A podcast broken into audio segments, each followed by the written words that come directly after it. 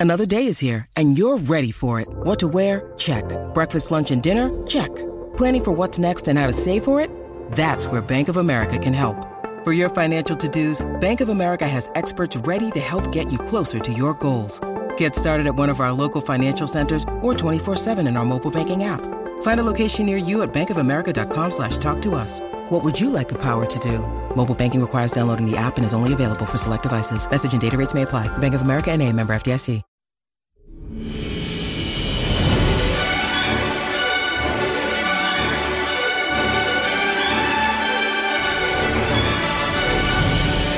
Hello there, and welcome to Thank the Maker, a podcast about heroes, princesses, scoundrels, hokey religions, ancient weapons, and all things Star Wars. I'm your host, Adam Russell. Good morning, good afternoon, good evening, wherever you're listening. I'm also your host, Ryan Key. Hey, Ryan. Hey, Adam. I'm Nick. So, I'm the other host. Hey, dude. Thanks for having me. I'm here. I'm over here. present, all present and accounted for. Yeah. You're over there where it's nice. It's nice and sunny. I really wasn't going to try and rub it in your guys' face because you guys were talking about how bad the weather is, but I'm sorry. It was it was 70 and sunny today here. It's a winter wonderland where I am. Hoth status, dude. So I was I traveled last week, and you know before I go on a trip, like I try to make sh- I try to plan like whatever my grocery shop is to be like okay, I don't want to leave a bunch of food here, like fruit or food whatever that's gonna go bad. So I didn't really have anything, and got in yesterday. Went out for to get some food for Valentine's Day last night, and realized today I have like nothing to eat really in my home, and I can't get out of my driveway. So it's been a weird day of piecing together whatever one kind bar, some granola, a couple hard boiled eggs that I had left. Like it's been, Yeah. I don't know what I'm gonna do tomorrow. I hope it gets where I can drive out, but How bad is it? Like a foot? More than that? um, yeah, it's probably right. It's like eight inches probably right now, but like it, it's just not swept anywhere in, in my neighborhood, yeah. and a, rear prepared. rear wheel drive car is not going uphill in that. So yeah. Sorry, man. it's all right. I, I, I truly left New York. I don't want to say mainly because of the weather. I was just over it, but weather was number two for sure. I don't ever want to be cold ever again. Well, I have some popcorn, so You're I'll survive. Yeah, R2 said uh, your chances of survival on the way to the grocery store are 725 to 1. but he he has been known to make mistakes from time to time. He doesn't know about the popcorn, man. From time to time. I love that. From time to time. I dude, I love. We got to get started here, but I love. Um, have you seen all of the bad lip reading Star Wars songs? I haven't seen all of them, No, just but the like I've Yoda seen one. some of them, and Dude. it's never not the best thing you've seen. I bought that shit on iTunes and I jam it like on the reg. it's so good. There's one. Uh, it's I think it's uh, it's not the future. I think that's the name of the song. But anyway, it starts with like a just like a big like ah wailing note, and it's Chewie in that moment when they close the doors, and he goes ah back like that. Yeah. You know, it's like that's the first note of the song, and then the video it's Chewie. it's amazing, dude. so good. People are so funny. Anyway, we are here. We're full Clone Wars status right now. Even though last week uh, we didn't talk about a specific episode or seasons, uh, we just happen to have you know the voice of one of the best characters in all of Star Wars Well, you on the podcast instead. James Arnold Taylor, Humble brag. Yeah, I'm still on a high from that. Really. for real. Yeah, How cool was that? It was my favorite episode of Thank the Maker. Yeah, I think I can sure. say that. Same. hands down. It's just what a what an awesome dude. For our 50 second episode, too. There we or go. one year, technically. That's wild. But this week we're continuing our breakdown of the Clone Wars animated series with season two. Let's get right into Stolen Plans. What have you done with those plans? Season two of the Clone Wars debuted October 2nd, 2009 on Cartoon Network, marketed with the tagline Rise of the Bounty Hunters. And I think that's actually the subtitle, right? Like if you look it up on IMDb or Wikipedia, you'll see season two, Rise of the Bounty Hunters. Yeah, I, I don't, you know, I wasn't watching live in real time back in the day, but the little bit of uh, research I did and tried to find like any internet graphics or commercials or anything, yeah, they definitely use that tagline a lot.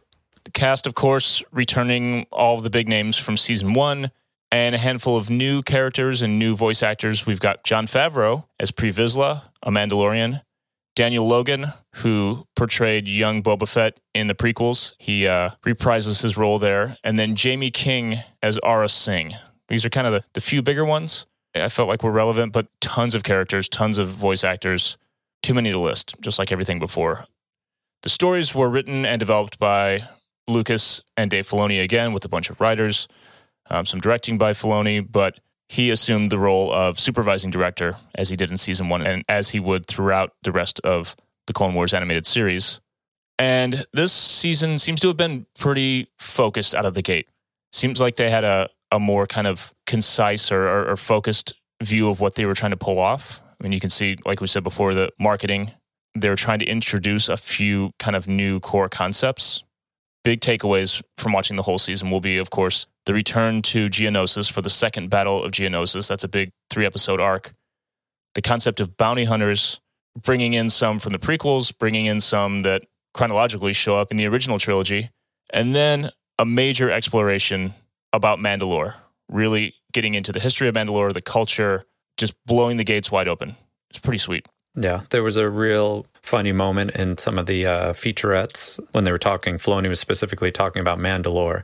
I guess, you know, pre writing this season, George Lucas was like, we're going to get into Mandalore. We're going to actually suss it out. And Dave Filoni was like, well, here's all of this uh, expanded universe stuff that happened in Mandalore. And apparently, I guess George Lucas doesn't really know the expanded universe. So Yeah. he when he wanted to like suss out what Mandalore was and the people and what it looked like and all this stuff, there was an expanded universe back then, and they kind of pulled from that, I guess. But it's just funny to think that Lucas didn't really. No, not that I expect him to read every novel and comic book, but Right. I figured somewhere along the line, someone would have been like, someone would have given him some details. I had always heard that he kind of okayed or approved those things, but I would assume someone just kind of handed him like an outline, maybe a treatment, and like a bullet point list of what happens, and he, he would say, "Yeah, "Okay, that's cool," or Mhm. "No, you can't do that." That That's exactly how he sounded when he approved stuff too. Yeah. Okay. um, I think one of the takeaways I got from re- rewatch was the concept of the bounty hunters um, being used as such a tool for Sidious to accomplish goals and put set things in motion and play one side. The my famous Rick and Morty heist con episode Yeah. you know, of like playing everybody against each other to keep keep them all confused. And I think that was, you know, throughout the season that the bounty hunters were were utilized in that way, and uh, just really kind of showcased their talent and their functionality for the first time in utility. a real way. Yeah, they're they're they're formidable. You know, like for whoever, whether it's Cad Bane or anyone else. I mean, they're they're holding their own with the Jedi and whoever else Yeah. they're fighting. Yeah, Cad Bane's a badass dude. Yeah, One- he rules. One of my favorite characters in season two for sure.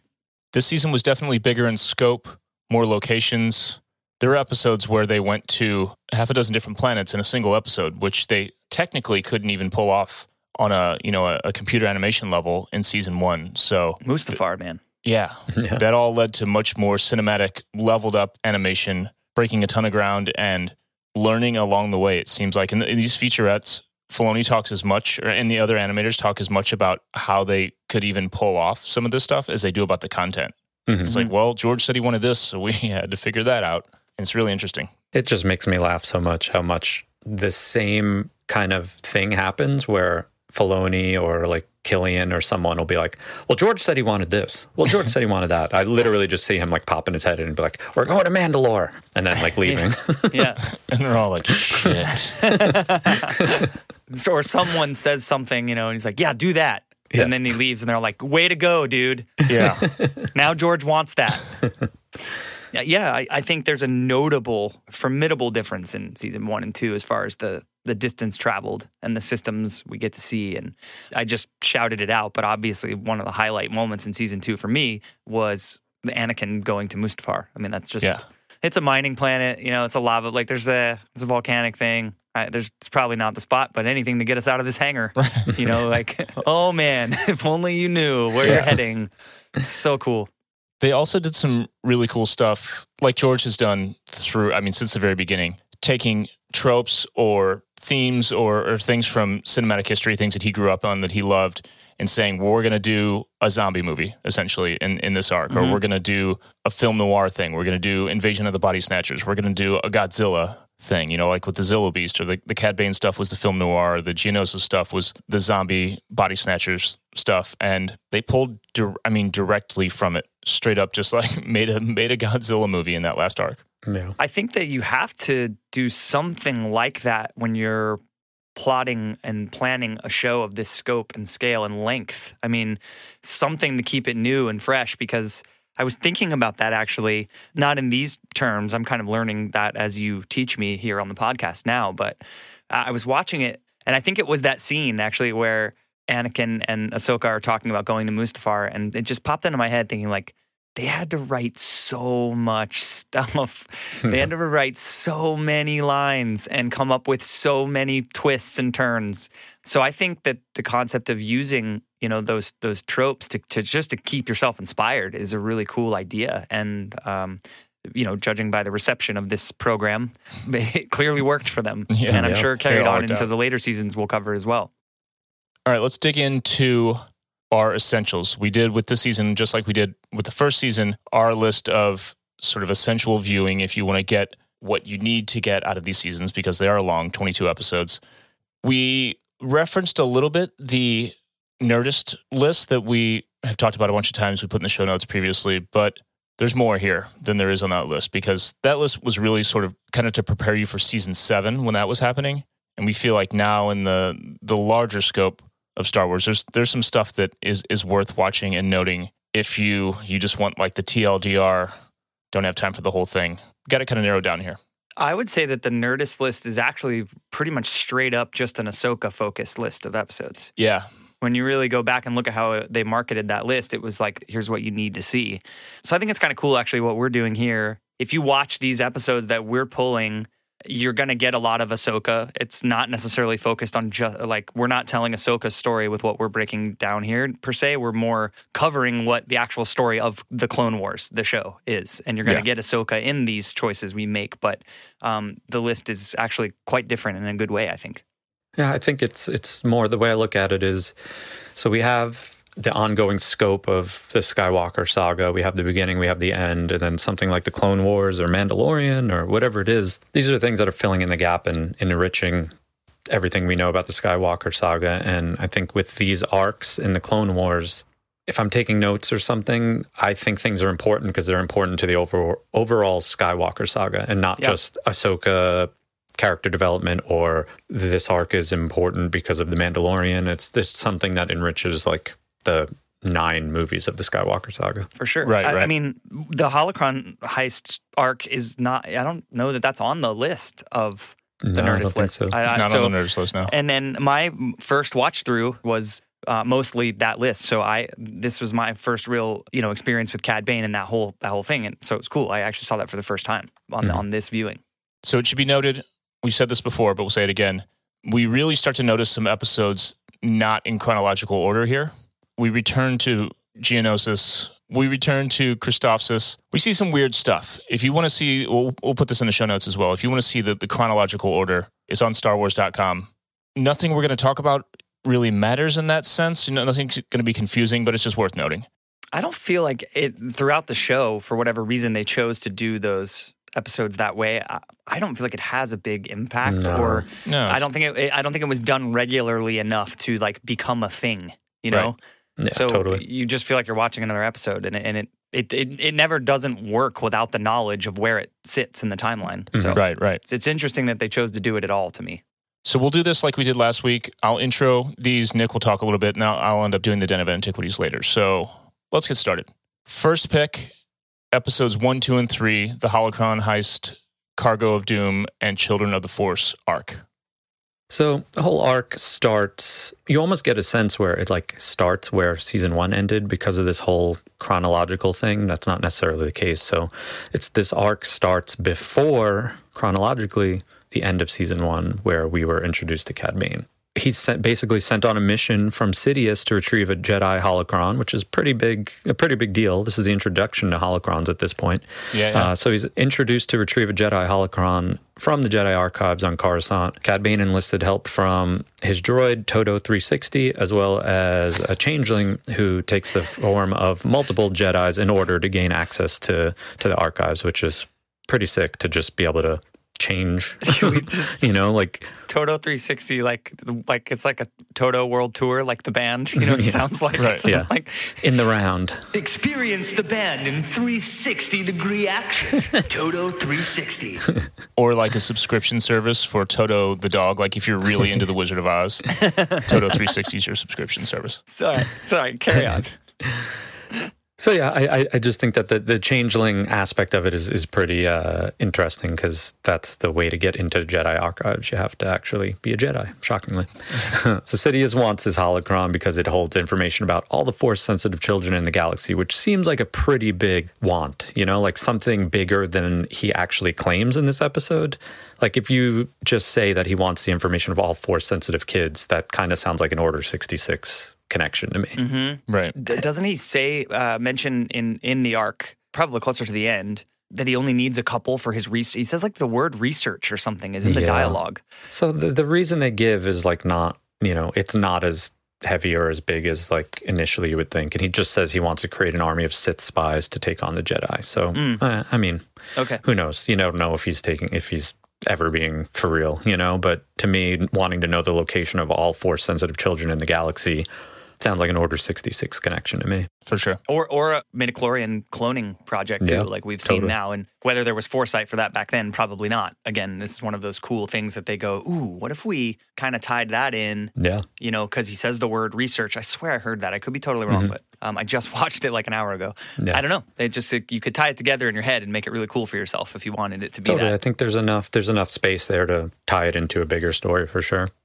So there's some cool visual references here, which we kind of mentioned at the top of the show. But uh, you know, the, I think there's still that uh, continuing like Attack of the Clones film noir influence that we've mentioned in the past, especially in Cad Bane's apartment, the way like the light comes through the the shades and all that type of stuff. And His hat, he's always like hitting the Yeah. brim of his hat to the Yeah. side. yeah, He's like at the window. There's one really, really good shot where he's got a toothpick. He's kind of staring out the window. You know, the blinds with the the horizontal lines, the way he's lit there. Mhm. It's straight up detective movie. It's so Yeah. tight. It's cool. it's really great. It actually looks better than than the films, than the prequels. You know what I mean? Mhm. It looks more cinematic somehow.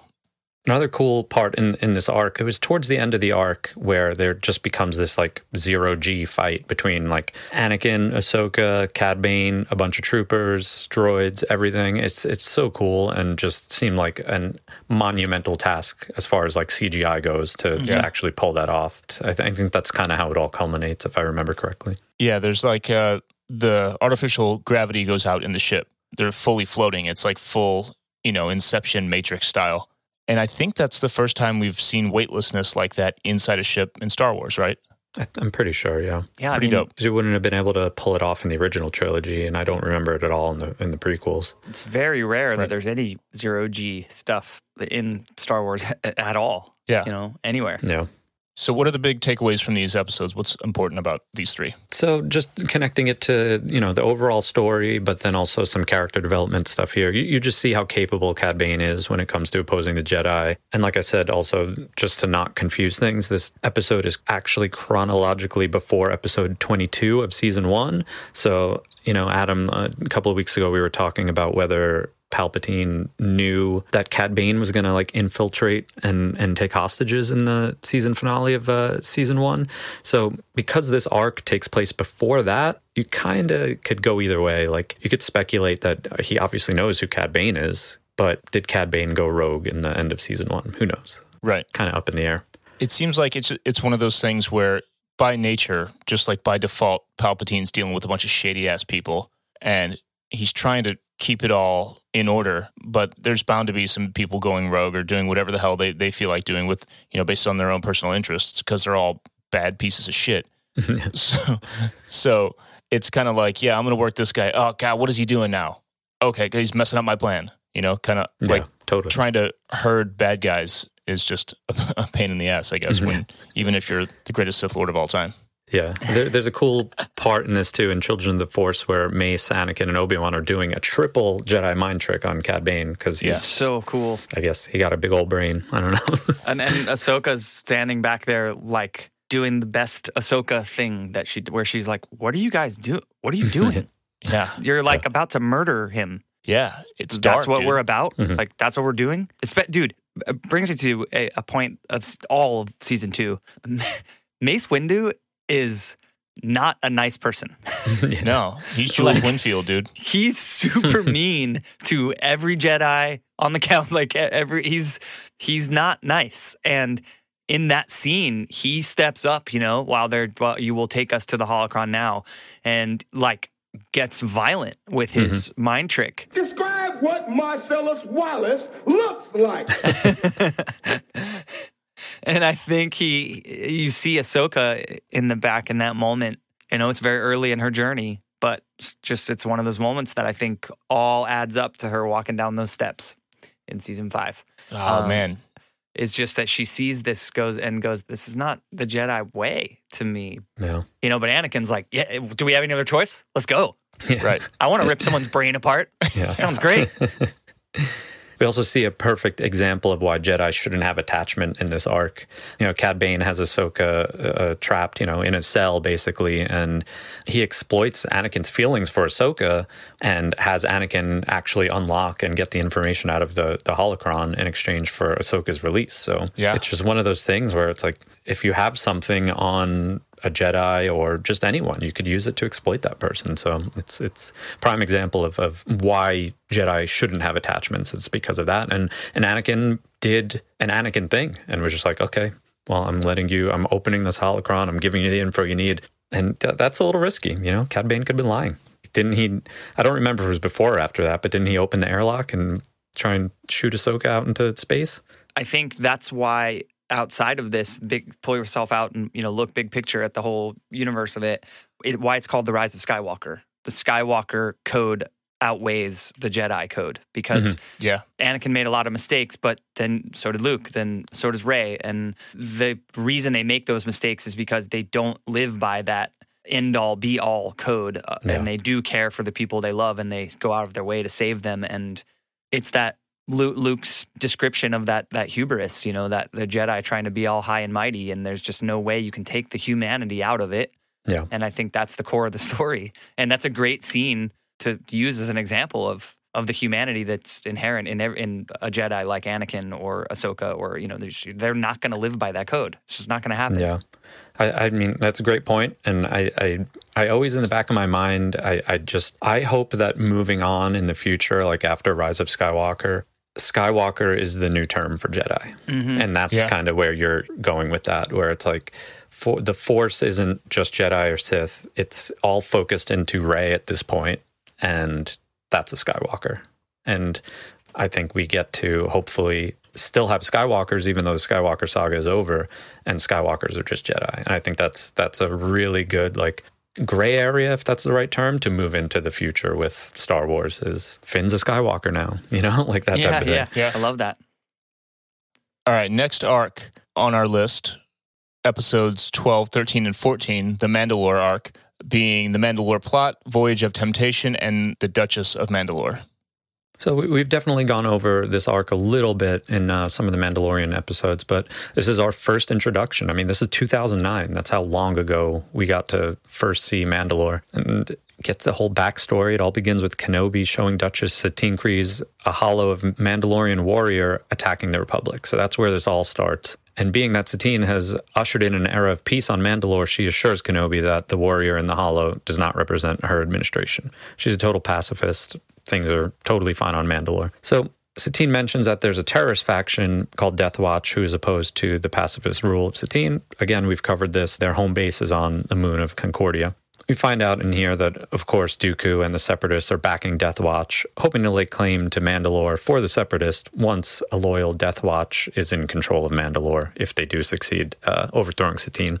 So the governor that resides over the moon of Concordia is Pre Vizsla, who's voiced by Jon Favreau. And that's where that connection totally goes back 11 years at this point.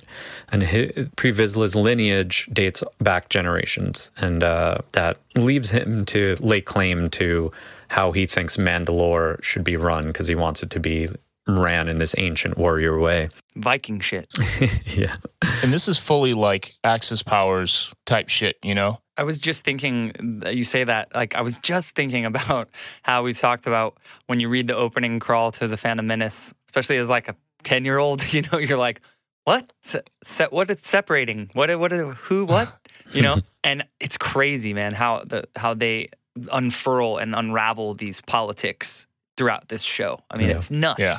And this is such an awesome, well executed example of the separatists trying to use, you know, their influence discreetly and covertly through the warriors of Mandalore against the Republic. Yeah. Like that's what I'm here for. Well done. and all you know the undercurrent is all the sith too so it's like you've got these three groups all trying to do bad shit Mhm. all kind of doing it together and this is this is where it really gets complex and awesome and we know now that like the whole thing ends with the siege of mandalore it's just brilliant man I mean, this was fully laying the seeds for the current state of Star Wars. You know, everything was revolving around the Mandalorian, and this is where it all came from. Yeah. Moving on, uh, o- Obi Wan does some investigating on, on the moon, and he finds out that Death Watch is secretly working out of an abandoned mine there. And then uh, he reveals that Pre Vizsla is the head of Death Watch, and he's looking to overthrow Satine on Mandalore. So, busted yeah, again, that's a seed planted because he has the dark saber. Yeah. You have Death Watch. It's just so much of, like I said, the the modern state of Star Wars right now is all planted in in this episode. we see the dark saber for the first time here right Yeah, this is the introduction of it th- that's the first time. I think before you make this next point, like should have been maybe mentioned that throughout this arc leading up to this insane line and moment for Obi-Wan, you really see this relationship between Obi-Wan and Satine. There's deep explanation from Obi-Wan to Anakin about basically him falling in love with her. Like he pretty much says that without saying it, you know, and tells this story about how he was keeping her safe when when the Jedi were fighting the Mandal, right? They were fighting the Mandalorians. uh, I'm not and- sure. All I know because or no, I just or was was Mandalore under siege from they were stationed there to kind of protect her right? But they were kind of on the run. They were like they Yeah. were hiding out. They were she was she was kind of like displaced for a while. right And he tells this story, and uh, that, yeah. So I just just making the point that it carries from the first moment of the of the first episode of this arc to the end. This much more than friends relationship between Satine and and Obi Wan. Yeah, and and really the heaviest part of this, the the one line that really puts depth and heaviness into their backstory is Obi Wan actually tells her that he would have left the Jedi Order had she said the word, and that's that's really huge. Yeah. because Obi Wan's like an angel, you know, as far as the Jedi Order goes. It's like so much relies on on him in the Skywalker saga, and he thought about ending it at some point, which is it's it's nuts. It seems like a lot of Jedi's do come up with they come across that thought, yeah you know, mm-hmm. to leave at some point because I mean, maybe they see some hypocrisy or maybe they just don't think that they're necessarily up for the task. But it does seem like everyone has like that crossroads that they they come across at, at some point where they want to be a Jedi or not. in this moment right here where it happens it's like like a life or death moment they might both die Yeah, it's a mm-hmm. really high stakes moment when Obi Wan says this line, this super heavy line. We found out now that there's been an assassination attempt on the ship by a, another senator who she trusts, Tal Merrik, and so he's like got her by the throat at gunpoint or. Um, you know, whatever thermal detonator point. I don't remember what he's holding um, to, to kind of take her hostage, but yeah he's got he's got the trigger for the to detonate the whole right ship. to blow the engines Yeah. yeah. that's right and it's in that moment that obi-wan like lets this super vulnerable side of himself show it's it's really intense And then, you know, it's, it's this moment where Tal Merrik is like testing them, like who's going to be the one. You know, he says to Satine, if you fire on me, there goes your pacifist ideology. Yep. If you strike me down, Jedi, that goes against your ideology as well. Like who's going to be the one to go against their beliefs? and be a cold-blooded killer he says right. And then a lightsaber comes through his chest. He drops, and there's Anakin behind him. Dark side music comes in, and Anakin's all, what? He was going to blow up the ship. yeah, yep that's literally what he says so good at the end of this it's kind of related to, to the obi-wan satine storyline and their relationship um, there was a really cool moment that stood out to me between Obi-Wan and Anakin that I think i- it's a small thing, but it shows that brotherhood. It shows that real love that they have for each other as, as more like family than master and, and Padawan, you know, or teacher and student. When Satine puts her hand on Obi Wan's face and says something about the beard. Which, by the way, I don't even remember it when James last week said something uh, in character about how Satine would make him shave his beard, but that wouldn't be so bad. Um, she she says, you know, I don't know about this beard. He's like, what's wrong with it? And she says it hides your handsome too much of your handsome face, you know. And Anakin kind of is off to the side, walking up as this is happening, and he starts with a joke to kind of like poke fun. Well, what is that all about? Yeah. but then he immediately recognizes how wounded his friend, his hmm. brother, is seeing her walk away. And he shifts gears like on the spot and says, She's a remarkable woman. And Yeah. it, it just was a really cool moment, I think, for for their relationship, Obi Wan and Anakin. And then there's a great line later. I can't remember which episode it's in. Anakin goes, I'll go do so and so. You go get your girlfriend. Yeah. And he's like, She's not my girlfriend. That's great. That's so good. All right. The next arc, these will be the last three episodes of the season 20, 21, and 22 Death Trap, R2 Come Home, and Lethal Crackdown. This is mostly about Boba Fett, young Boba Fett, Little Boba. baby Boba. Yeah. In the season of bounty hunters, we get introduced to a young little Boba, little baby Boba. And, and, and it ends with that, which I think Yeah. is cool and, and ties it off with a nice little Filoni bow, Mm-hmm. you know? This story, uh, you know, Boba Fett's the focus of this three part arc. And the arc starts off with the episode called Death Trap, and we see a vindictive little baby Boba. I don't know. I don't. I think maybe they said he was supposed to be.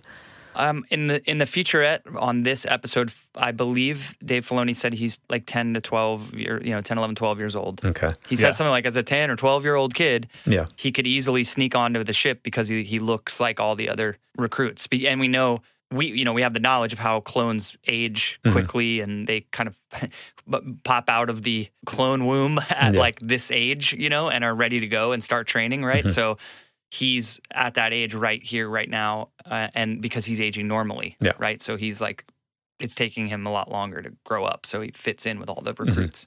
And basically, his his whole issue is because of an attack of the clones. Mace Windu chopped Jango Fett's head clean off. Yep, no neck, So- nothing, man. It's just a helmet. It's just clean in there. So he wants revenge on Mace Windu. So, so yeah, Boba infiltrated a Republic Star Cruiser amongst uh, other clone cadets that were the same age as him and attempted to assassinate Windu by blowing up, at first, blowing up his quarters, failed that way. His second attempt was to destroy the entire cruiser by damaging the reactor core, but that plan failed also. just carnage though. This Yeah. little kid is Yeah. wreaking havoc on the ship, dude. I mean, he brings it down in the end. He winds up escaping on uh, Slave One alongside Aurra Sing and Bossk, which is pretty cool. Because Nice. at this Yeah. point, Aurra Sing is just like in a frame of the Phantom Menace, I want to say, or was it Attack of the Clones? I don't remember. So this is her first time getting a speaking role and just getting a bigger. Uh, Apparently, she's Doc Ondar's ex. Yeah. Oh, I like that. That's So really they- cool. They, call her the boss's ex at one point. She's important in this, though. Like, think about her influence on Boba, because yeah, he's super angry and hurt and just like alone in the world without his dad. He wants to kill Mace Windu, but he's not a ruthless little piece of shit yet. Yeah. He's just an angry kid, but she's really influencing him in a bad way. They've got hostages, right? And she wants him to pull the trigger. He can't do it. I forgot what happens. I think she does she end up shooting them? Or I forgot Yes. how it goes Mhm. down. Y- y- She well, one she kills um like the captain and and you know or the admiral and one of the other guys survive, but a third hostage, a trooper or something, she Mhm. she does shoot him like uh, in a like ISIS hostage video style. Mm, to the council. Filoni talks in the same in the two, you know two three minute featurette on this episode or these episodes. He talks about how um, he wanted to show kind of this humanity in in Boba Fett Mhm. and Yeah. how he he was always out for revenge, but as you just said, Adam, like he clearly struggles with just straight up being a cold blooded killer for no reason. And I think that's cool. And now, again, n- nobody had any idea that we were going to get to see Temuera Morrison playing him at age of 60. But whatever journey he's been on now, it's so cool to retcon in your head that humanity in there and Yeah. why he's the version of Boba Fett we see now that's like, well, I have to protect the child now. I've made it my code. Yeah. No. We actually have thoughts about the future of Boba Fett, which we'll talk about in the post show clip that you patrons can listen to. So check that out after this. And then in the, the R2 Come Home episode, which is mostly about R2, it's a straight up like Lassie episode, Yeah. pretty much. You know what I mean? And we see a, a lot of that. We saw some of this in season one. We see it as an ongoing thing. Anakin's relationship with R2, going back to the Phantom Menace, you know, he has this like connection with droids. And Mace Windu again is is the old grumpy asshole that doesn't get it. Like, what's the deal with this droid? Yeah, like, this arc is where I really took the inspiration to make that comment earlier on the show is from this arc. It's just like everything that comes out of his mouth is just like, "Ugh, Yeah. You could be on the council, but you can't be a master. It's like, what? What are you talking about? But R2 comes through. He proves himself, of course, like as a valuable part of the team. And you could see it in one way as like, oh, this is just like a cute, funny little kid episode, the, the you know, the cute droid. But R2, I mean, R2's like the central character of the whole thing. So it's dope. I like it. And Filoni says he, you know, he's always thought of R2 as like the family dog. Lucas kind of said the same thing. So this is kind of what that episode is. But it reveals stuff about Anakin's character. So it's a valuable episode to watch. Yeah, and, and the whole arc just ends, you know, in, in Lethal Crackdown, the third episode. It ultimately ends in Boba being in Republic custody on Coruscant. And we kind of, you know, we briefly went over it, but I, it's important because he shows remorse. You know, like you guys said, Aurra Sing was the one who took out some of those hostages because Boba wouldn't do it. So Right. it gives that kind of like double sidedness. You know, like he really only wants revenge on Mace Windu. He wasn't looking to kill innocent people. So he says that in that in the final episode. I'll mm-hmm. never forgive you. yeah, He makes it a point to say, I didn't want to do any of that, but I'm still mm-hmm. focused on you're dead. Mm-hmm. I'm gonna grow up Yeah. and you're dead. So And and you just you know to wrap up this arc here, this is the most backstory we've gotten about Boba Fett Yeah. in 2009, and it was you know it was really you get to start with him as a whatever 10, 11 year old because we got a little bit of him in Attack of the Clones, but this is where the vengeance comes from, and it's cool. At that point, if you're a Boba Fett fan, this is good info to have to know where he winds up being a bounty hunter that you don't know anything about, but you know. Adam, you said it's the same actor. Yeah, it's Daniel Logan, which is I- dope. I'm really interested how that kid's voice stayed the same from 2002 to 2009. yeah. Maybe they went Beatles style and just pitched it up. I'm sure that's what they did. Mm-hmm. Because that's just not possible, dude. If he was already, he'd be like 17 years old. Latin, Yeah. You know, there's no way. All right, we have some honorable mentions here, some episodes that are big. I would watch them personally. I would say episodes five, six, seven, and eight, the second battle of Geonosis. If nothing else, the battles are really big and cinematic and awesome. Mhm. So I would say for sure watch these. Nick, you've got some thoughts here, right? Yeah, I mean, it's action for sure, and it's four episodes long, which is pretty rad. Just cool tactical stuff. It's like watching a video game, you know, on like story mode or something. Great tactical stuff from the Republic. You see some fallibility with the Jedi. Obi Wan and Ki-Adi-Mundi get injured, you know, so they're kind of limping around. They need help here and there. I think what's really important here is you get to see a relationship between Ahsoka and Barriss Offee, which is more important when you get to season five, obviously. So you get to see a little bit back and forth mm-hmm. with them. And yeah, you get to see Ahsoka sacrifice herself for the good of the Republic, basically. You know, she basically. Straight up, they're both like, we're going to die. Yeah. Exactly. So they end up, the whole droid factory explodes. They're in it. They're just like, we're not getting out. And of course, end up surviving. But they're down there together. Barriss, who's another Padawan, a little bit older, but another Padawan who's a lot more like by the book than Ahsoka. But when it comes down to it, they're the same, you know? And mm-hmm. they, they end up by themselves down, trapped under all this rubble. And it's a great character moment. Definitely worth watching. There's also Ahsoka talking with Barriss about Anakin, talking about sort of the differences in, in their masters, I think, and saying something like Anakin will do whatever's necessary in battle to get things done. He was going to blow up the ship. Yeah. she says something like, I don't know how he's going to deal with just being a Jedi after this war's over, like non wartime life, which We, we is pretty telling. He Yeah, we know how that goes well. down. and um, there's also a good comment from Obi Wan. He says to Anakin about Ahsoka, Sometimes I don't think you realize how alike you two have become. So we went from season one, actually the film before season one, just being like, "Oh God, I don't, I don't need a Padawan. This is a waste of my time." To now they're like the same person, you know, at different stages, and they're fully like sibling status. Yeah, I mean, talk about fork in the road. I mean, they really are very similar and they just take two different paths totally. Yeah, And Ahsoka's path is affected because of Anakin's turn to the dark side. So she can't even like fulfill her path. What's so cool, though, to me is that Ahsoka's decision to walk away from the Jedi altogether is what sets her on the path into the light fully. Yeah. Whereas Anakin sticking with it to the end and being involved in the politics and having Palpatine like feeling like he's got a Peepaw Sheev taking care of him and he's playing favorites and all that is what led to his demise. Mhm. It's just so cool that walking away from the Jedi created like one of the most pure Jedi's of all time. Maybe Yeah. Ahsoka is quote unquote the first Skywalker that we're talking about. Yeah. know? Like the first true new Jedi. And then to wrap up this little arc here, there are a couple things. One, they're interrogating Poggle the Lesser, who is the Geonosian king, I guess, right? We see him actually in episode two. He's the one up on the balcony that says, like, you Yeah. know, kill them. They're interrogating him, and Anakin goes full bad cop on him, tortures him, essentially. Like, they cut away. We don't see exactly what happens, but you hear the Imperial March come in. I remember that so specifically from my first viewing because this is on the list, the the Nerdist list, this arc, and just like that music coming in, dude. But it's brief, you know what I mean? Mm-hmm. Yeah, yeah. It's like it's like just the first little phrase. Yeah. It's, Yeah, this is the first time I think we hear it, and we'll get to the other one in the Den of Antiquities. little hints. And then there's a great closing conversation between Anakin and Ahsoka about attachments, how to deal with them as a Jedi. It's good stuff because they're they're struggling with it. Anakin knows what he quote should do. It's just good stuff. Just watch it. All right, let's move on. When you need mealtime inspiration, it's worth shopping Kroger, where you'll find over 30,000 mouthwatering choices that excite your inner foodie. And no matter what tasty choice you make, you'll enjoy our everyday low prices, plus extra ways to save, like digital coupons worth over $600 each week. You can also save up to $1 off per gallon at the pump with fuel points. More savings and more inspiring flavors make shopping Kroger worth it every time. Kroger, fresh for everyone. Fuel restrictions apply. For over a thousand generations. It is the dark saber. It's a Kalikori. A Sith wayfinder. Dark science. Cloning.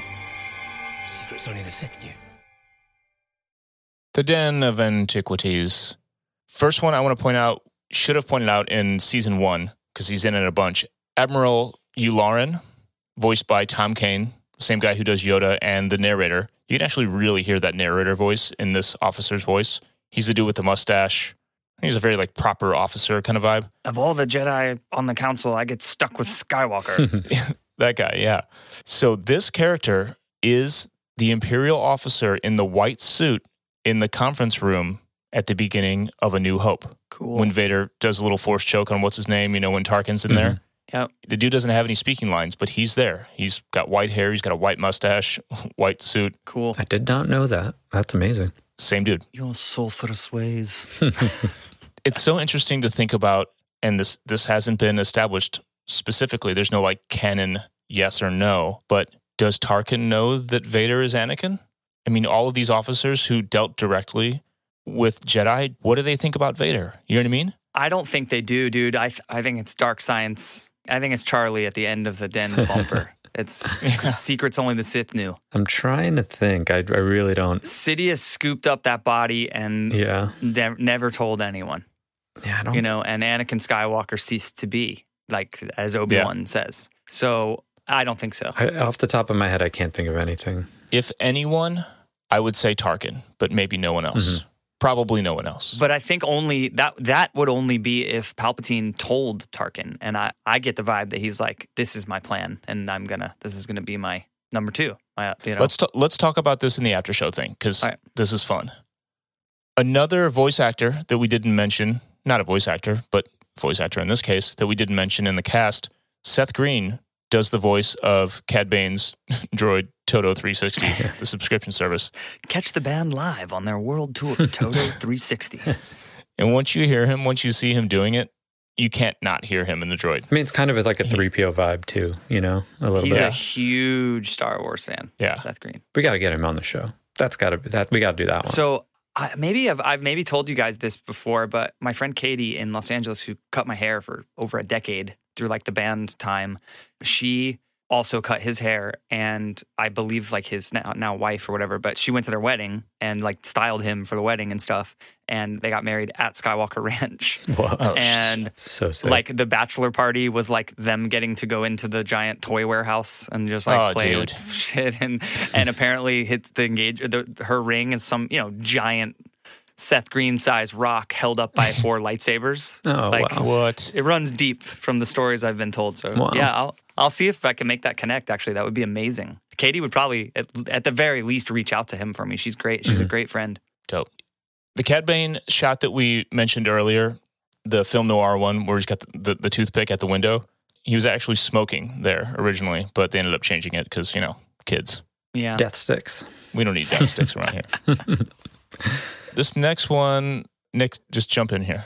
Uh, so yeah, in episode five, Ki-Adi-Mundi is about to take off for Geonosis, and Admiral Yularen says, "Good luck, General." Ki-Adi-Mundi says, "There's no such thing as luck." Cool. Throwbacks. Love that. In episode 10, The Deserter, Rex and another clone, I can't remember which other clone he's playing with, but they're playing holochess on the exact same, like uh, recreated with amazing attention to detail, exact same holochess board like we see in the Falcon, with all the same little characters animated to look like stop motion. And Filoni actually talks about how uh, Lucas came in and was like, "Oh, "Why don't you make him look smoother?" What you know, and like doesn't just doesn't get the idea that like, no, like we're fans. It's supposed to look this way. Like, uh, please, this, can, can we just leave it? We have to leave it this way, or else we're gonna ruin everyone's childhood. so they're they're all you know kind of stuttery and stop motion looking. It's so dope. Episode eleven, lightsaber lost, is based on Nick. You put this in here, a Kurosawa film called Stray Dog. Yeah, I've not seen that, but um, I think it's fairly, from what the little bit of reading and, and little uh, mentions that it gets in the featurette, it might be like beat per beat. Oh, might be like nice. very close, very close uh, replication of uh, the Kurosawa film Stray Dog. Sweet. Episode 12 in the Mandalore plot. This is just a little thing, but I'm, I'm I got so interested in, in this today. I really went down the rabbit hole. There's some paintings in like the government buildings there in Pre Vizsla's meeting room and then in Duchess Satine's chamber. There's this big Picasso cubist style painting. It's like an exact ripoff of uh, Guernica. I don't I don't know how to pronounce the name of this painting, but it depicts the Mandalorian wars against the Jedi and it looks awesome. Like I want to, you, you have to freeze frame a bunch of times to get the whole thing, and they have it in the in the making of. I just want to recreate it and like find somebody to paint it for me and put a giant one in my house. Yeah. It's so sick. And then there's another Cuba style painting of Satine in her throne room, which is really dope, which would be sweet to have as well. Filoni gave the Mandalorians sort of a Nordic look, went went full like Scandinavian vibe with him. Yeah, it's really just interesting because I, I, I never really noticed this thing, but Nicole, my girlfriend's always like, why are there no blonde people in Star Wars? And I was like, you know, there really isn't. And I think maybe on Twitter a couple of months back when the cover for Light of the Jedi, the new High Republic book came out, I'm like, look, a blonde person. Yeah. and then I think I think I said something on Twitter and someone was like, well, what about Satine? And I'm like, yeah, I, I mean, I know what you mean, but they keep casting. There's really no blonde people in on film, you know? That's interesting. I never ever noticed that. when you meet the prime minister of Mandalore for the first time, I, one of the things that threw me the most, I think now I would think about it, be like, oh yeah, they're they're all they're blonde people, which you don't see, but his eyes are like purple. They're like Yeah. beyond blue. They're purple. Yeah. And funny, you know, we were we were talking before we started the shows. I was doing my Vikings on history, the show, sell to you guys for the fiftieth time to get you to watch it. So this is cool because I fully, I, I, I said that tonight at some point, like ten minutes ago. The, the Mandalorians are just like Viking shit. Like that's their thing. It's warrior culture. It's like Yeah. ritual and duty, honor. Mhm. Uh, the only way to solve a problem is through the glory of battle. You know, I mean, that's their thing, dude. That's the code Mhm. that they've expanded on, obviously, quite a bit now. But yeah, that's cool. I, I never really thought about it. But if you watch this, there's clearly a Nordic influence on the the way their helmets look, uh, their armor. You know, They even shaped the face. That we've got a lot actually here about the design and like the the world building that went into this. You notice their faces are shaped like the helmets, like their their Yeah. their cheekbones. You know what I mean? Of course, it's very stylized animation, but right down to like the those curve lines that go down sort of mm-hmm. to the chin from the cheekbones. You know, almost like Aryan kind of vibes. Yeah, the the lead designer, I think his name's Kilian Plunkett. He just said they took so many shapes, uh, mainly the like diamond hexagonal like shape that's in the center of Boba Fett's armor. hmm on the chest. Yeah, like it's right in the center of the chest. But if you look around, whenever there's like a wide shot of Mandalore, a wide shot of like where Satine's like, you know, where her throne is, like you just see that shape everywhere. And they even, I think there was another time too where they took the, I think they showed that they took the like cheek parts of the helmet and that's actually the Oh, the shape of the, the wings ship. of the yeah, yeah, yeah, exactly. It's pretty cool. How do you build a whole city just based off of like a couple of pieces of armor? And then they use that kind of Picasso influence, the Cubist style Mm-hmm. in the, the external architecture of all the buildings. They really, really went all out to build this as a distinct world and not just kind of recycle a bunch of crap from other planets on you know in the Star Wars universe. Yeah, You know the word Mandalorian never appears in Star Wars on film. I I believe it. Vader even he he just addresses Boba as bounty hunter. Mhm. You know, I think Boba Fett is only said by Han, probably right Yeah, when he's blind and Boba Fett, Boba Fett. So the first time you see anything about Mandalorians or Mandalore is in the Empire Strikes Back sketchbook, which was released around the time of the film. It has early concept art of Boba where he's referred to as a super commando quote, and there's a, like this brief description of of these quote troops from Mandalore who were known for having fought against the Jedi. It's like this one paragraph thing, and that's that's what just like planted the seed for all of it. There's a Death Watch logo actually in those concept images. They fully like went back to the well. hmm You know, we think about that kind of like mining for content thing as something that happens now. But Lucas, like you mentioned earlier, and Filoni, you know, Filoni brought in like the stack of books and comics and was like, here it is, let's go through all of it and dig out the good stuff and and Mhm. build this world. And that's what they did. One of these uh, new Black Series figures I have right here, it almost looks like a Darth Maul like spikes coming out of the Mandalorian helmet, and it's Yeah. literally called Mandalorian Super Commando. Sick. and lastly, well, I don't want to say lastly, we're going to keep talking about Mandalore, but Satine's royal gown and headpiece are actually a leftover Queen Amidala design hmm that they didn't use because it was too, somehow it was too much. Yeah. I don't know. I, lo- I love that they reuse stuff, like especially McQuarrie stuff. It just worries me that like there's not, and it seems like right now there's endless unused concepts, but I It bet just worries is, me. uh, you can't even imagine how much stuff got left on the floor. It, Yeah. it has. Yeah. It just has to be stacks of it, dude. Yeah. Like that. That you couldn't. You just couldn't make enough content to use at all. It, it just Right. in- in- I, I I hope it is before we start seeing I don't know Cad Bane's cowboy hat yeah. stuff like that. You know. And then there's a part on Coruscant, right? Where Duchess Satine is like on the run, right? And she meets Obi-Wan. They're, they're hooded. They're down there on the street. Mhm. and the troopers are looking for her. That entire space that they're in right there, it's a huge outdoor kind of almost like courtyard kind of thing. I don't know exactly what it is, but that's based on like you mentioned that uh, Ralph McQuarrie painting, Mhm. and it's like spot on. It is Yeah. the thing. It's so dope. But right there in that scene, there's a great little just nugget. Satine's talking to Obi Wan about running hither and yon, wielding his lightsaber with deadly force as if on some kind of crusade which fully like makes it make sense with that, you know, some damn fool idealistic crusade like Y- Yep. like your father. So good, man. Because at- at first, like in the prequels, you're like, does that make sense? I don't know what do you mean ideal, you know, but this show is about that idealistic crusade. It's exactly it. Mhm. hmm This next one actually was pretty cool. Uh, so the lead designer Kilian, again, I love his voice. He's just got that deep, like I don't know if he's British or I don't think he's Scottish, maybe Irish. I don't know. He almost like keeps his teeth clenched when he's talking. I love hearing him talk. Anyways, he mentions how certain colors are used for different technology. So, for instance, the Republic has a, blue color palette when it comes to their technology. The Separatists have an acidic green color generic bad guys, I want to say, like have uh, more of a red color for their technology. And Mandalore, if you look at any of their like their screens or anything like that, have a, a bit of an orange color. So that's not something I would have noticed unless he pointed it out. I did notice back in the day, but the way he lays this out, it's like, oh, holy shit, everything is kind of color coded like that. I no, really noticed the green stuff with the separatists with their screens, but the Death Watch stuff with the yellow. Also, not just the color, but like the way the technology looks. Like their force fields are a little bit different. There's kind of that lightning kind of edge to them, just like the dark saber. Mhm. It's all very, very deliberate, and very cool. Something else that's really cool that I love, we see for the first time in the Clone Wars Mon Mothma and Bail Organa. Bail Organa, of course, we saw in the prequels and the, the feature films, but Mon Mothma, this is the first time since the original trilogy, right? Uh, yeah. And chronologically, therefore, the first time that she's Right. in the story. Pretty young here, I guess, at, at this point. I mean, she shows up in novels, and I really, you know, she seems Yeah. so important. I mean, she has some moments in Rebels, the next animated series. So she's a character that I think is super important that isn't like fully sussed out yet. In the following episode, this is great. This is an Filoni purposely put this in. Anakin has a line. A, a big thing in this episode is uh, this ship with a cloaking device. It's part of the mission. They're going to go in cloaked and whatever.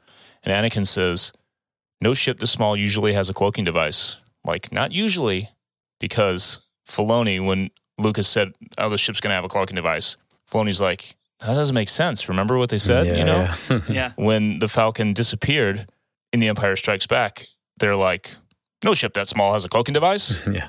So Anakin has to say, like, well, usually ships this small don't have cloaking devices. So, you know, that one line, Filoni was like, dude, they're going to roast us if, if we don't put in a line Yeah. of dialogue about this. George, you know, there's this, they call it the internet now.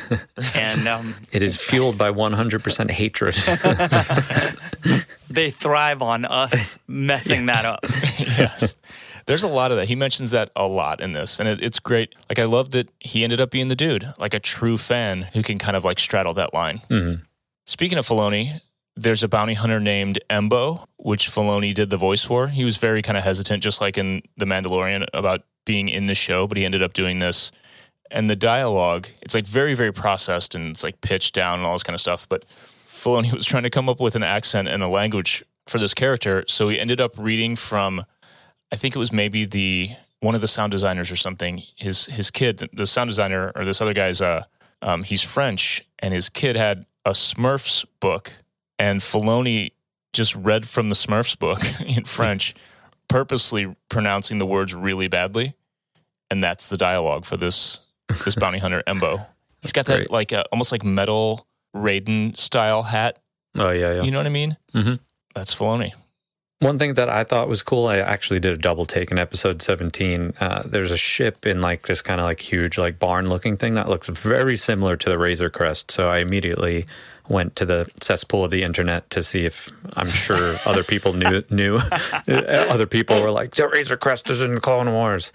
So I found some people commenting on that. It's it's like close in design, but it's not the Razor Crest. It's like has the basic like the kind of long thin wings with like the engines kind of hanging off of them with like a big old like cockpit looking thing but it's it's definitely Yeah. not it's not the razor crest it might be a model that is like in that line you know a couple of years let's see the razor crest is pre-empire they say Yeah. so it could just be you know an earlier version of the razor crest Yeah, car companies rip each other off all the time. It's the totally. same thing. yeah oh and also we get to see hondo ohnaka in that episode episode 17 so that's Yes. that's pretty cool All right, last one in the den.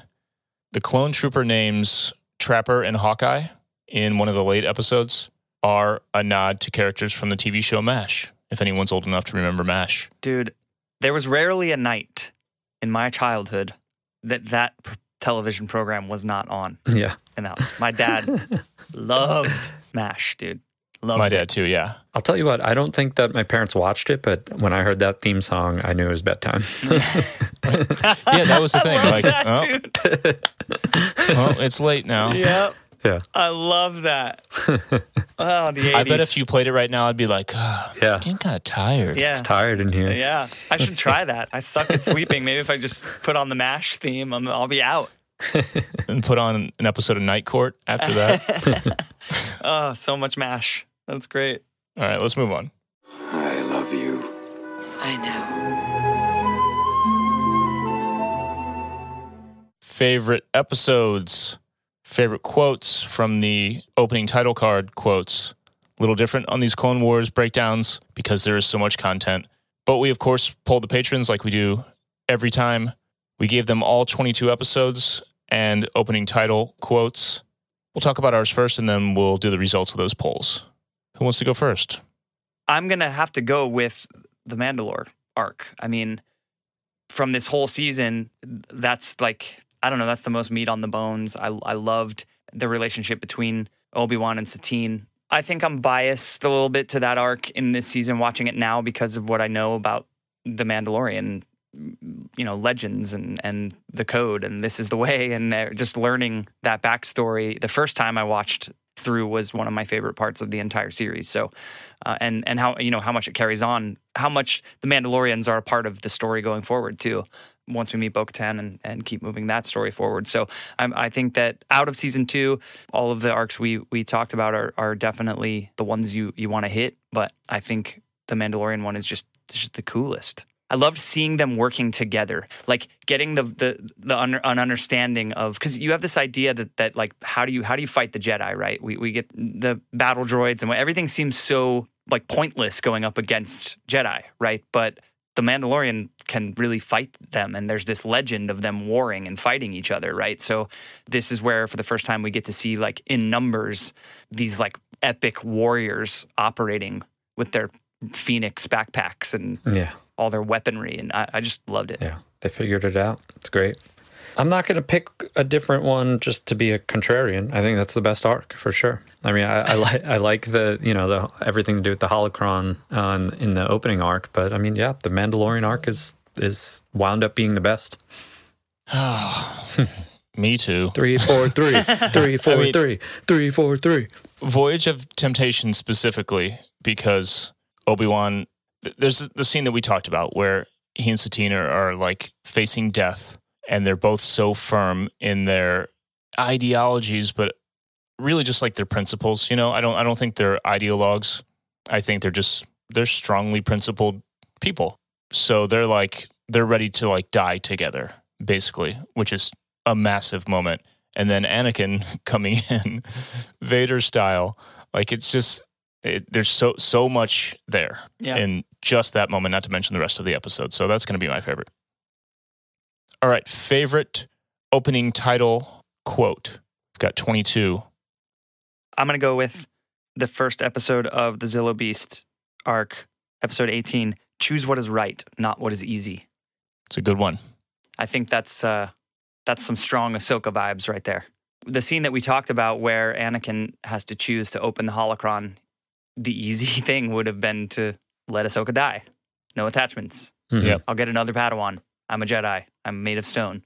But he didn't. You know, what, what he ended up doing made it really hard for everyone, but it, it was the right thing to do to save Ahsoka's life. Nick.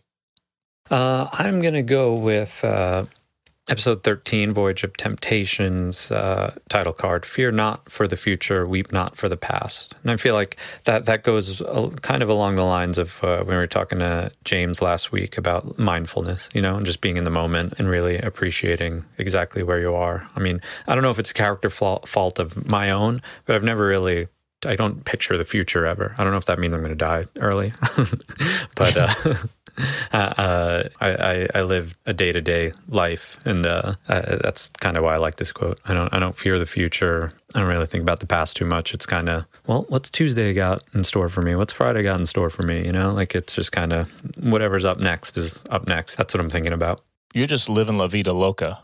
In other words, yes. I'm going to go with episode two Overconfidence is the most dangerous form of carelessness. The humility element of that. And this reminds me of something that I, I think about a lot. You guys ever heard of the, the Dunning Kruger effect? No. There's a study done, and it showed that typically people who know next to nothing about a topic tend to, people always overestimate what they know if they're on the bottom end. But if you know a lot about a specific topic, you underestimate your knowledge or your hmm. skill. So there's like an inverse correlation. Yeah. Mm-hmm. And it's kind of the idea of like the more you learn about something, the more you realize what you don't know Yeah. you have a better understanding of the whole topic. Like any of us as musicians, I, I'm sure all three of us would be like, "Yeah, I'm not that good, honestly." and it's because we've spent enough time with it, and we're we are we're good enough to know what we don't know, right? Mhm. You see this in politics all the time. People claim to really know what's going on, but it turns out they don't know shit. It's the people that don't know much at all, but have really strong feelings about something that have that overconfidence. So there, there's like a a really clear you know you put it on a graph it's like very clear you see where the crossover is you it's like the some, something like the 70th percentile of knowledge or skill in a particular thing that's when you start to say yeah i'm not really that good or i'm not i'm not really that smart I think a lot of artists probably fall victim to that because sure. your e- your ego just gets pumped so much when you're young. you know, by whoever is around you. And it can really mess up your head. And as time goes on, exactly as you just described, you learn, like, oh, I'm actually not very good at this at all. Yeah. Because look at this person, Yeah. you know? And then imposter syndrome. Well, there's just no end. There's no end to learning. You know, like Yeah. there's Yeah. no like, well, that's that. I know. I know everything. Never, no, no new knowledge is going to come. There's just no end. So once you get down that path, you're like, well, shit. All right, let's see what the patrons thought.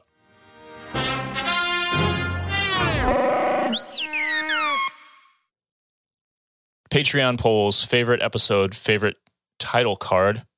The winner of favorite episode with 36% of the vote, no surprise, the Duchess of Mandalore. We figured it would be that arc. I'm counting that as four for four. Yeah, Yeah. For four for four. Yeah, yeah, yeah. We're all we all lined up this week. 100. Second place, 12%. It's a tie. Lightsaber Lost, Mandalore Plot, and Bounty Hunters. Makes sense. Yeah. Lightsaber Lost was a great one. Uh, that's one of my favorites as well. Mandalore Plot, that's that's right there in that same arc. So Bounty Hunters, that goes with what they pushed the, the season as. So they did it. Lucas and Filoni, they, they did it well. Yeah, and you just think back to 2009. You got to see little little baby Boba do his thing. It's pretty cool. And then favorite title card, episode 18, with 18% of the vote. Choose what is right, not what is easy. Boom. I did not know that before I made my call. I didn't I skimmed over the, the result and look, went down to look at them. Solid. That's very cool. And then second place with 15% of the vote, episode five, Believe in Yourself or No One Else Will. It's pretty good. I like that. PMA. Yeah, I struggle with that. That's e- easier said than done. But yeah. Absolutely. Ties a little bit into what we were talking about about about like the more you learn, the more you feel like Yeah. overwhelmed with not with not having enough knowledge Mhm. and not having the the talent or skill, craft, whatever it is that you do. Yeah. You know, the ability to master it, and you start to just be like, I suck. when really, it doesn't matter what form or what level of knowledge you have. If you're passionate about doing something and you believe in yourself, then just just do it. Mhm. Ooh, segue. Hey, I was about to say, Didn't even mean to. speaking of, give us the quote of the week to wrap it up, Billy Key. Okay. Um, so for the quote this week, uh, we're going to pay a little homage to last week.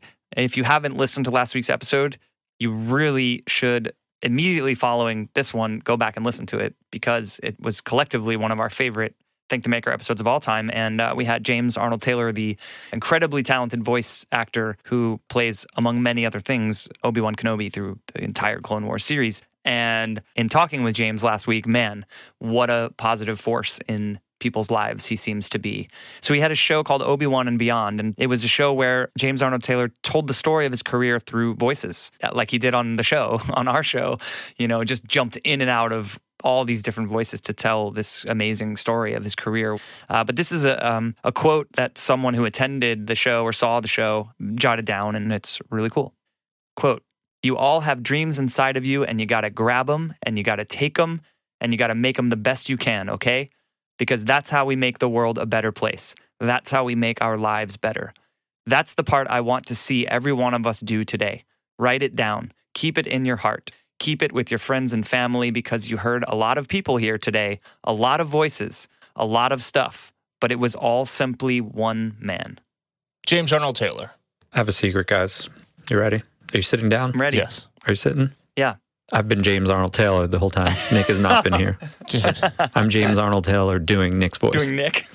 pull off the mask. Let me see. we asked him to come. We asked him after one show, can you do Nick?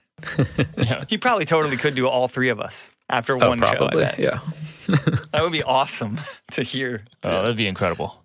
All right, we're done. Wrapping it up. Season two, moving on. Stoked to do season three next week. Yeah, Big stuff. for sure. We're going to talk a bit in the after show for patrons about some recent news that I I think just by saying recent news, we know what we're talking about. We'll do some speculating on some things that we talked about in this episode, and it'll be a good time. So, patreon.com slash thank the maker pod is where you can go to become a patron if you're not already one. And you can hear these after show things and get involved with voting and all kinds of other cool stuff. And if you're looking for the podcast on social media, you can find us on Instagram at Thank the Maker Pod, on Twitter at Thank the Maker. My personal stuff is at Adam the Skull. Mine is at William Ryan Key. And I'm at Nick Bayside. And don't forget to check out thankthemakermerch.com. Yes. We got four rad t shirts right now. Real cute tops. Yeah, blouses, as I've heard them being, been called in the past. Real cute tops. Check it out. Thankthemakermerch.com. Dudes, I love this. This is my favorite part of the week. Yep. right on, brother. Good to hang with you. Uh, every day that we don't do it, I miss it. Everybody, thanks for listening. Catch the after show on Patreon. And until next time, may the force be with you.